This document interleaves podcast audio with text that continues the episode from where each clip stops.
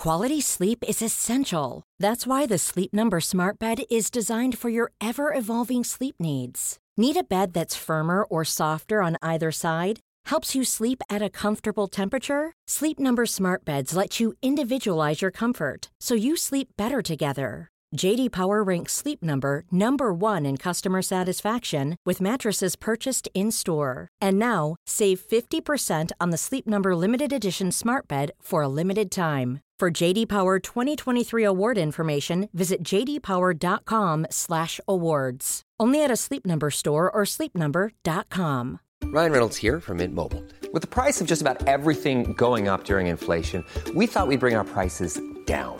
So to help us, we brought in a reverse auctioneer, which is apparently a thing. Mint Mobile unlimited premium wireless. Ready to get 30, 30, bit to get 30, bit to get 20, 20, 20, bit to get 20, 20, bit to get 15, 15, 15, 15 just 15 bucks a month. So, Give it a try at mintmobile.com slash switch. $45 upfront for three months plus taxes and fees. Promo rate for new customers for limited time. Unlimited more than 40 gigabytes per month. Slows. Full terms at mintmobile.com.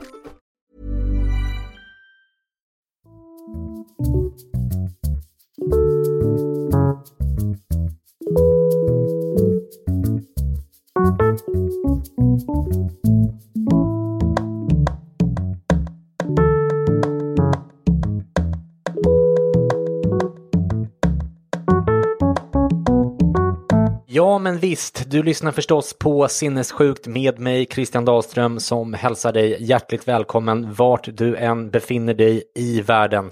Någon uppmärksammade mig faktiskt nyligen på att eh, någon sån här stor inredningsbloggare som kallar sig Krickelin hade skrivit att hon lyssnade på avsnittet med Georgios Karpatakis om ADHD på bilvägen mellan Palm Springs och Los Angeles.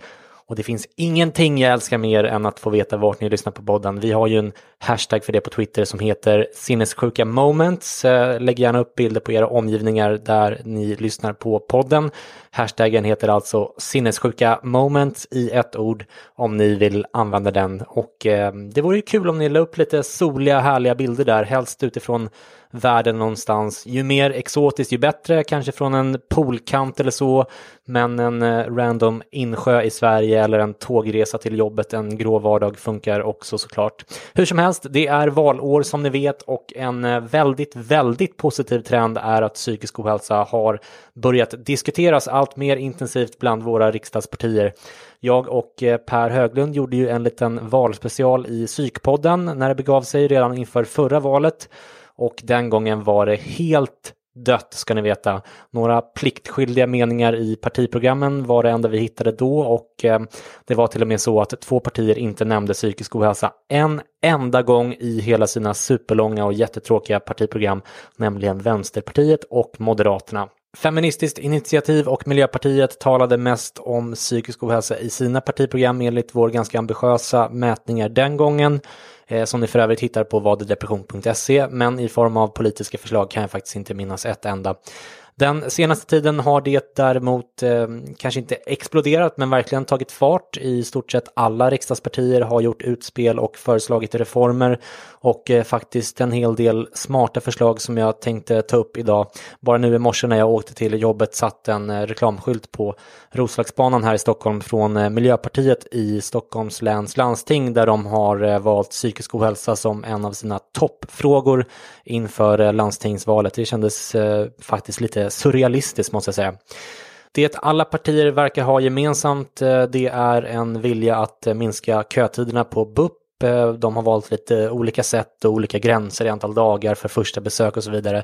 Men där verkar i princip alla partier vara eniga. De eh, flesta förslagen från egentligen alla partier handlar eh, främst om barn och unga eller om barn, unga och kvinnor ibland. Det är ju på sätt och vis vettigt kan man tycka eftersom det väl är främst i de grupperna man har sett en ökning av psykisk ohälsa den senaste tiden. Framförallt vad gäller utmattning av olika slag. Men eh, problemet finns såklart inte bara i de grupperna. Många diagnoser har ju faktiskt inte alls ökat utan var redan på väldigt höga nivåer innan och eh, på sätt och vis eh, missar man målet här kan jag tycka. Det känns en smula populistiskt att liksom satsa på barn och kvinnor för att det låter så himla bra. Detta kommer vi för övrigt att prata mer om i de två följande avsnitten av podden där jag har intervjuat det som eh, jag tycker är Sveriges främsta politiska kommentator, nämligen statsvetaren Jenny Madestam.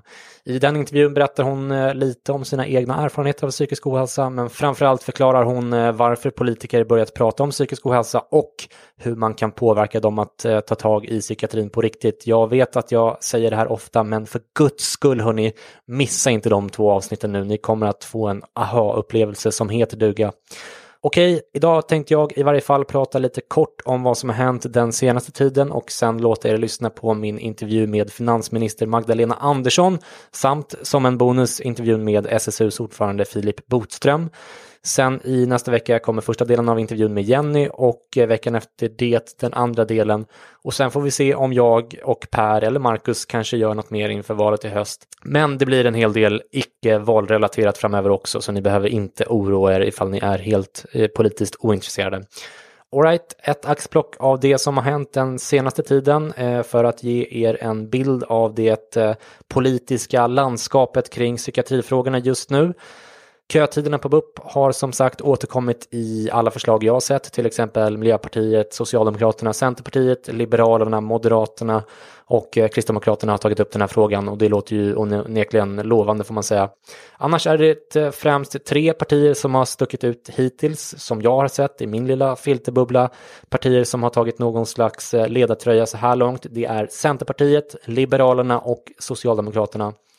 Centerpartiet kom med ett utspel i mars som en del av er kanske la märke till där de förutom BUP ville satsa 1,2 miljarder årligen under tre år på att utveckla första linjens psykiatri. Patienter ska då enligt Centerpartiet eh, få snabb hjälp utan remiss vid lättare psykisk ohälsa någon slags lösning där man inte bara använder sig av psykologer utan även av eh, psykoterapeuter med eh, steg 1 utbildning om jag har fattat saken rätt. Och spontant låter det som ett väldigt bra förslag tycker jag, eh, en bra början åtminstone. Och jag tänkte att vi skulle höra på hur det lät när Annie Lööf presenterade den här satsningen i mars. Vi ser nu att eh, den psykiska ohälsan ökar bland unga, bland vuxna och framförallt bland kvinnor. Vi ser också att eh, den psykiska ohälsan är i majoritet av de pågående sjukskrivningsfallen. Vi behöver göra något. Dels behöver vi korta köerna till BUP, eh, där vi presenterar resurser. Vi behöver se till att ha en nationell portal så att man kan jämföra köerna i landet. Men idag har vi också presenterat första linjens psykiatri, att man utan remiss snabbt ska kunna få enklare samtalsstöd vid lättare psykisk ohälsa. Vi lägger nu 1,2 miljarder till eh, landsting och regioner så att de efter sina egna förutsättningar ska kunna rigga en första linjen psykiatri så att människor med lättare psykisk ohälsa som stress eller nedstämdhet eller liknande ska få stöd av en samtalsterapeut för att komma på rätt väg igen. Liberalerna har också ganska pigga förslag tycker jag. Bland annat föreslår de att psykambulanser, som vi ju pratade om i avsnitt 23 bland annat av podden, ska finnas i hela landet. De vill ta bort avgifterna för eh, människor i tvångsvård som jag inte ens eh, visste fanns. De vill också förstärka skolhälsovården. Här har jag dock inte hört eller läst om några konkreta förslag eller hur mycket pengar man vill satsa, så det tar vi med en nypa salt tills vidare. Liberalerna vill också eh, att möjligheterna till självvald inläggning ska öka i landet, vilket jag tycker känns väldigt vaket. Och eh, Socialdemokraterna då, ja de har satsat eh, lite extra på psykiatrin under den här mandatperioden. Själva påstår de att de har fördubblat satsningarna på bättre psykiatri i och med en satsning på 1,8 miljarder kronor. Jag antar att det är årligen, men jag vet faktiskt inte. Det här upprepade man gång på gång under presskonferensen att man har fördubblat satsningen eh, men det är ju såklart ingen fördubbling eftersom specialistpsykiatrin har en budget på drygt 20 miljarder sedan innan. Jag vet inte riktigt hur de har räknat och om den eh, psykiska ohälsan nu har ökat så dramatiskt som många, inte minst de själva då, vill få det till så låter det ju i bästa fall som en slags plus minus noll affär räknat per patient. Eh, det är bra att de har satsat såklart, jag märker att jag låter lite otacksam, men eh, den här politiska papegojretoriken hade jag faktiskt klarat mig utan. Hur som helst, Socialdemokraterna har också lovat en satsning på ambulanssjukvården och eh, talat om psykiatriambulanser i samband med den satsningen, även om eh, det verkar som att det inte är öronmärkta pengar för det ändamålet, eh, vilket i så fall innebär att det fortfarande är en fråga om landstingens goda vilja helt enkelt. 250 miljoner kronor vill de satsa i alla fall 2019 och därefter 500 miljoner kronor per år. Så det är ju rätt bra med stålar får man säga. Socialdemokraterna presenterade ju också en liten satsning här om veckan som är eh, själva anledningen till att jag fick intervjua Magdalena Andersson och Filip Botström. Men jag återkommer till det alldeles strax. Förutom Centerpartiet, Liberalerna och eh, Socialdemokraterna har till exempel Kristdemokraterna sagt att de vill införa en elevhälsogaranti. Att varje elev ska kunna komma i kontakt med elevhälsan varje dag. Intressant eh, såklart, men jag tycker att det låter som en ganska svag formulering rent spontant eh, som bara är marginellt bättre än den som eh, redan står i skollagen idag där man måste ha citat tillgång till elevhälsa, vilket jag skrev ganska mycket om i eh, min bok Kalla mig galen som den som läst boken känner till. Kontentan där är i varje fall att eh, ordet tillgång är nyckeln och i det här fallet då så eh, tolkas eh, det här uttrycket i praktiken av kommunerna enligt ungefär samma logik som att vi alla har tillgång till att eh, vinna på en trisslott eller att eh, fira jul på Maldiverna eller resa till månen eller något. Eh, jag har inte heller sett några avsatta pengar här från KD men det är möjligt att det finns så rätta mig gärna om jag har fel så återkommer jag med en rättelse i följande poddar. Moderaterna vill som alla andra satsa på BUP och eh, föreslår också en fördubbling av anslagen till forskning om självmord. Men det är en ökning från 3 till 6 miljoner kronor så det är verkligen kaffepengar i de här sammanhangen och eh, bara inom citationstecken eh, till forskning då eh, behjärtansvärt visserligen men det kommer inte att förändra väljarnas liv eh, alls på kort sikt och eh, förmodligen inte heller på lång sikt kan man väl säga. Men Moderaterna som alltså tillsammans med Vänsterpartiet var överlägset sämst inför förra valet har även visat andra tendenser till bättring. En av deras riksdagsledamöter hörde faktiskt av sig till mig nyligen. Han heter Jesper Skalberg och han uppmärksammade mig på att han har tagit upp frågan i riksdagen, bland annat genom att debattera den med Annika Strandhäll. Jag tycker Jesper verkar engagerad och ganska insatt i frågan av det lilla jag såg av den debatten, så bra jobbat! Jag såg även att eh, Ulf Kristersson, eh, Moderaternas ledare, besökte Minds huvudkontor häromveckan under ett eh, brinnande valår, vilket ju är någon slags signal tycker jag. Han berättade även nyligen att eh, sonen i en familj som hans familj umgås med nära hade tagit livet av sig för bara någon månad sedan. Jag tror att han berättade om det här i Fördomspodden, men jag, ni får gärna rätta mig även här. Jag tycker i alla fall att det var fint av eh, Ulf att vara öppen med det här och eh, hoppas ju såklart att den här drabbade familjen får allt stöd de behöver. Men, men som ni hör så börjar det faktiskt hända saker. Det är inga jätteambitiösa satsningar som de man har gjort i till exempel Norge med deras oljemiljoner i och för sig. Och än så länge är ju det här mest löften, men mycket, mycket bättre än ingenting. Det mest lovande är väl kanske det faktum att politiker nu verkar mottagliga för förändring och att de har uppfattat att opinionen är stark i den här frågan och eh, så småningom har börjat eh, formulera en politik för att förbättra psykiatrin. Och för förra veckan alltså blev jag inbjuden av Socialdemokraterna till deras presskonferens där de presenterade ett par vallöften kring psykisk ohälsa i stort, framförallt pengar till att minska köerna inom BUP där med, eh, som alla andra, men också 25 miljoner kronor om året till ungdomsmottagningarna för en digital satsning som ska göra dem mer tillgängliga för ungdomar även online. Först tyckte jag att det där lät lite sådär måste jag säga och lite lite pengar men det kanske inte är så dumt eh, trots allt. Berätta gärna vad ni tycker om den idén för mig på Twitter.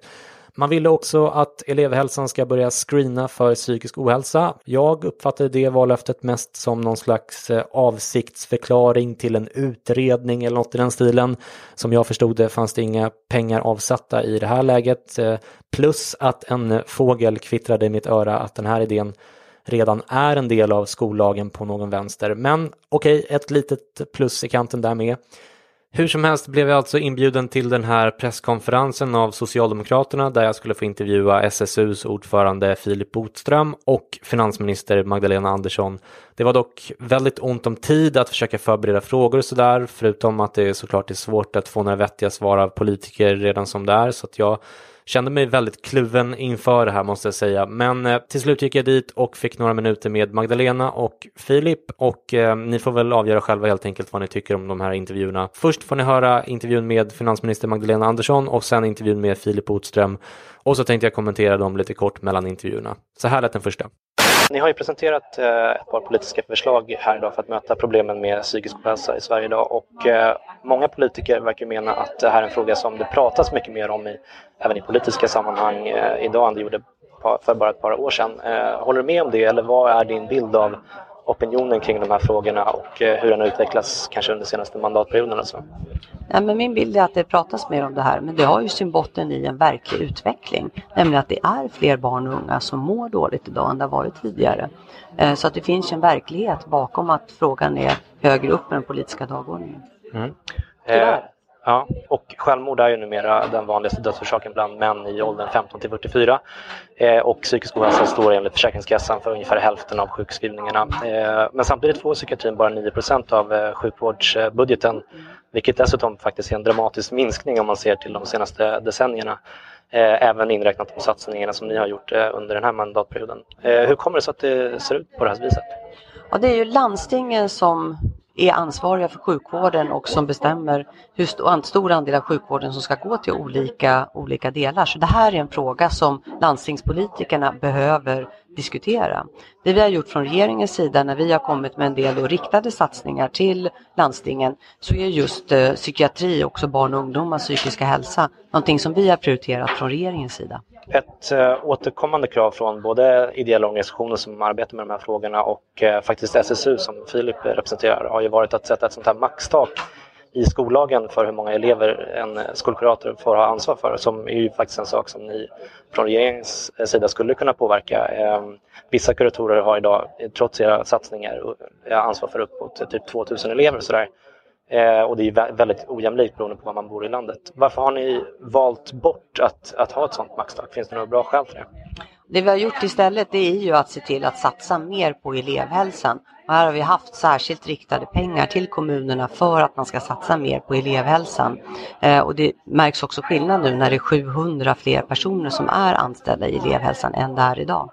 Mm. Men ett sånt här maxtak, är det, inte, är det någonting ni har diskuterat eller det är ju kommunerna som är ansvariga för, för skolorna. Jag tycker att det vore jättebra om många kommuner kunde sätta upp den typen av, av mål.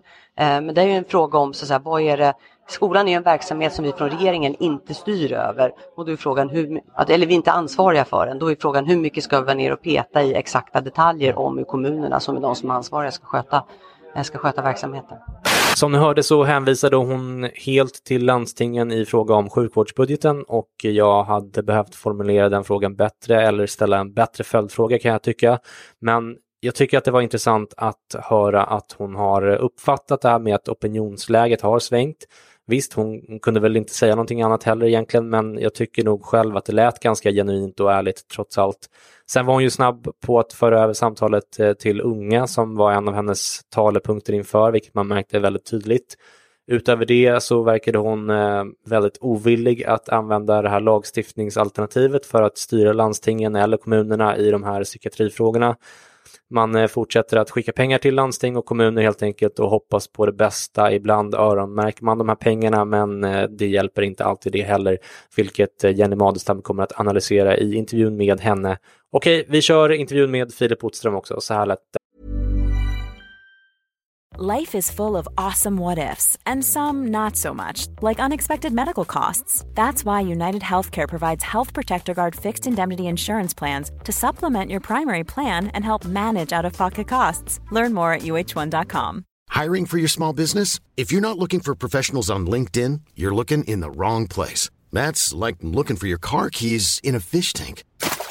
LinkedIn helps you hire professionals you can't find anywhere else, even those who aren't actively searching for a new job but might be open to the perfect role. In a given month, over 70% of LinkedIn users don't even visit other leading job sites. So start looking in the right place. With LinkedIn, you can hire professionals like a professional. Post your free job on linkedin.com slash people today. Quality sleep is essential. That's why the Sleep Number smart bed is designed for your ever-evolving sleep needs. Need a bed that's firmer or softer on either side? helps you sleep at a comfortable temperature? Sleep Number Smart Beds let you individualize your comfort so you sleep better together. JD Power ranks Sleep Number number 1 in customer satisfaction with mattresses purchased in-store. And now, save 50% on the Sleep Number limited edition Smart Bed for a limited time. For JD Power 2023 award information, visit jdpower.com/awards. Only at a Sleep Number store or sleepnumber.com. Du och SSU har ju arbetat med de här frågorna kring psykisk ohälsa under en längre tid och inte minst kopplat till, till ungas situation såklart. Samtidigt så har det hänt eh, ganska lite på området rent praktiskt. Eh, har det varit frustrerande att arbeta med den här frågan de senaste åren? Eller? Ja, det har det gjort. Jag upplever att väldigt många politiker har sett det här som ett individproblem snarare än ett gemensamt samhällsproblem. Eh, Jag tror att det politiska uppvaknandet har kommit av att våra politiker idag förstår att om våra elever på grund av stress inte klarar kunskapsresultaten i skolan, om våra unga på grund av hets inte kan etablera sig på arbetsmarknaden, ja då blir det här inte bara ett personligt lidande för några få, utan det påverkar hela liksom, samhällsekonomin och vår möjlighet att utveckla Sverige. Så att jag tror att den insikten hos våra politiker har gjort att den här frågan har ökat eh, i, på den politiska dagordningen. Men man ska också vara ärlig med att säga att eh, utmaningen har ju ökat också. Allt fler mår allt sämre. Så det finns ju också liksom materiella skäl till att den här frågan har blivit allt viktigare för politiken. Ja, men eh, det verkar ju så, precis som du säger, som att det inte bara är Socialdemokraterna utan även många andra eh, riksdagspartier eh, som har börjat prioritera den här frågan. Men vad tycker du som är lite mer, eh, som arbetar med politik i vardagen, så där, vad, vad tycker du talar för att man verkligen kommer se någon förändring eh, under nästa mandatperiod om vi inte bara talar om att man ska börja prata om det utan att det verkligen sker någon förändring rent politiskt med reformer och så vidare? Ja, det som talar för det, det är ju att de satsningar som Socialdemokraterna har gjort i regeringsställning, eh, som faktiskt är en fördubbling eh, vad det gäller psykisk hälsa, eh, att de flesta partier tycker att de är ganska bra. Eh, det som också talar för det, det är att flera partier just kommer med olika typer av satsningar och förslag för hur man ska kunna åtgärda symptomen på psykisk ohälsa. Det som oroar mig dock, det är att det också samtidigt finns flera partier som vill eh, förstärka grogrunden till att allt fler unga mår dåligt. Det handlar exempelvis om att vidga klyftan i den svenska skolan. Det handlar om att öka otryggheten på den svenska arbetsmarknaden. Det är att försvåra för unga att kunna flytta hemifrån eller ha råd att efterfråga de bostäder som idag byggs. Om man bara liksom vill attackera symptomen men samtidigt spär på grogrunden till en stress, press, ångest och oro som unga människor känner här och nu i sin vardag men också över sin framtid, då kommer det bli kontraproduktivt. Vi måste både jobba eh, hårt och, eh, här och nu, men också jobba förebyggande. Om de två sakerna inte hänger ihop, då kommer det vara svårt att nå resultat i de här frågorna. Eh, precis som du sa här på den här pressträffen så har du ju tidigare berättat om dina egna problem med, med utmattning. Vad, vad har du fått för reaktioner skulle du säga? Jag var ju väldigt rädd inför att jag delade med mig av min psykiska ohälsa. Jag var rädd för vad min familj, vad mina kollegor, vad mina politiska motståndare, vad media och alla skulle tycka och tänka.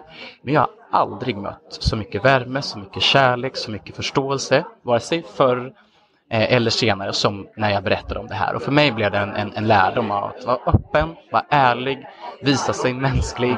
Eh, det finns så himla mycket att vinna på det och det finns så himla mycket stöd och hjälp att få i samhället om man bara vågar dela med sig. Sen är jag också väldigt privilegierad eh, och det finns fortfarande väldigt många unga människor eh, som bor runt omkring i hela Sverige som ändå känner rädsla och skam. Och för mig har det varit viktigt att inte bara driva på mitt parti att de ska komma med satsningar som riktar sig mot dem utan också föregå med gott exempel.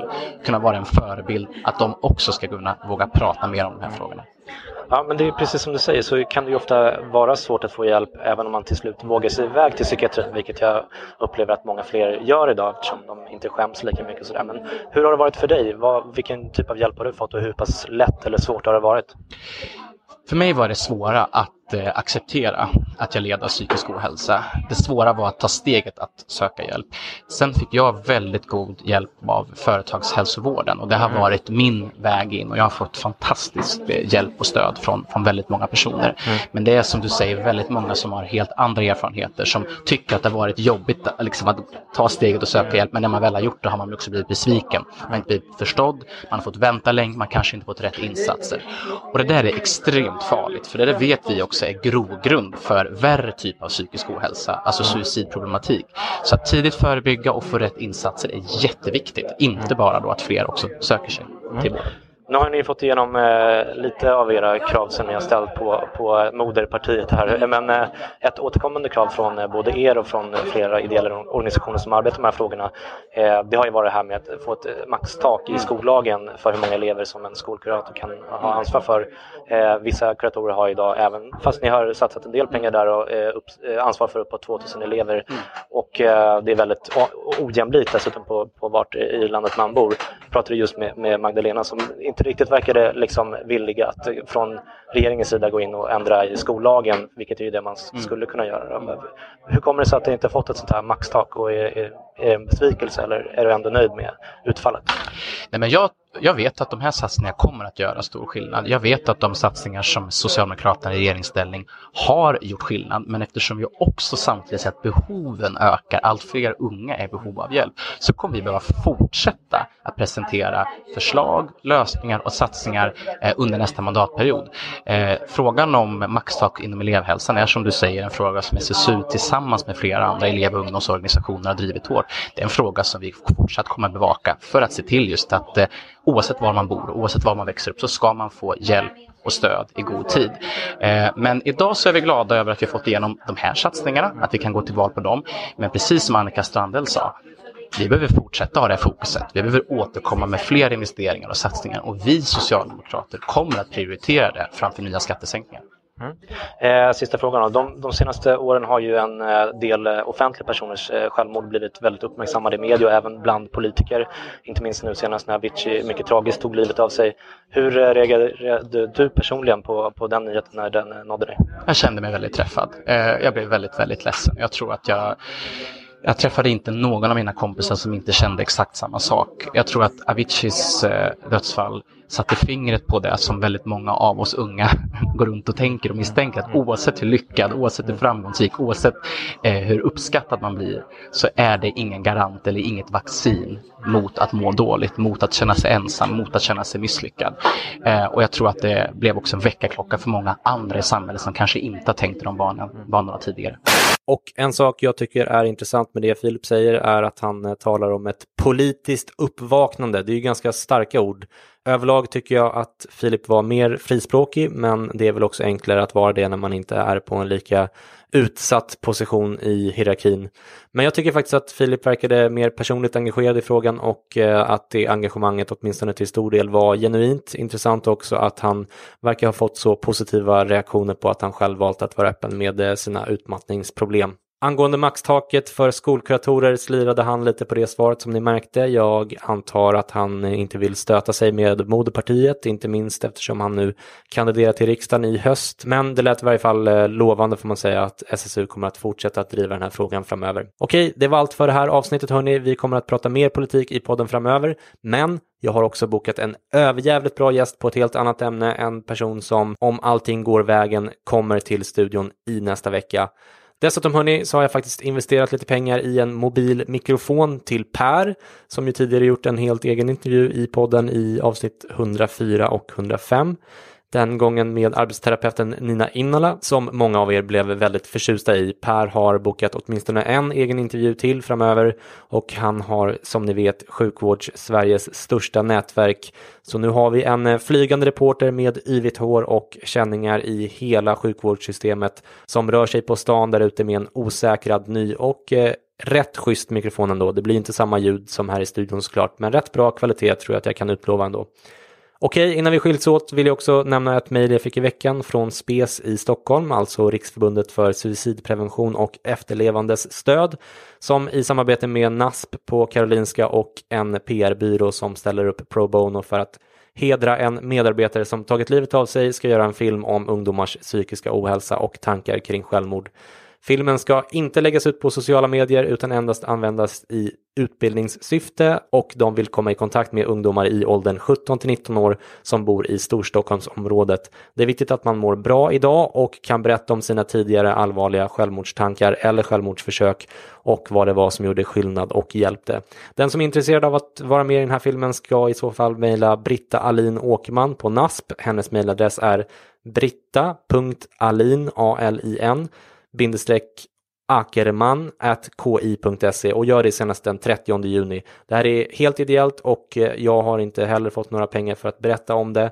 Det var allt för den här gången. Vi hörs igen nästa vecka. Ta hand om er tills dess. Puss och kram. Hej då!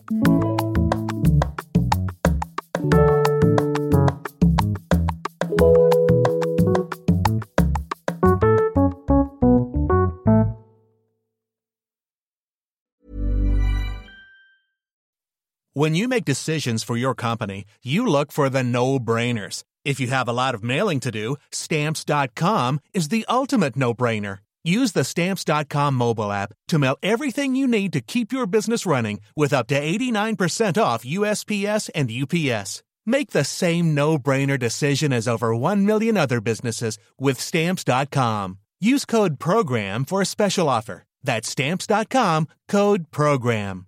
The secret to summer ready skin is here. Osea's number one best selling Andaria algae body oil, clinically proven to instantly improve skin elasticity and transform dry skin to silky, soft, and unbelievably glowing. Its signature scent of freshly squeezed grapefruit, cypress, and mango mandarin transports you to sun kissed summer days. Get healthy, glowing skin for summer with clean vegan skincare from Osea. Get 10% off your first order site wide with code GLOW at OseaMalibu.com.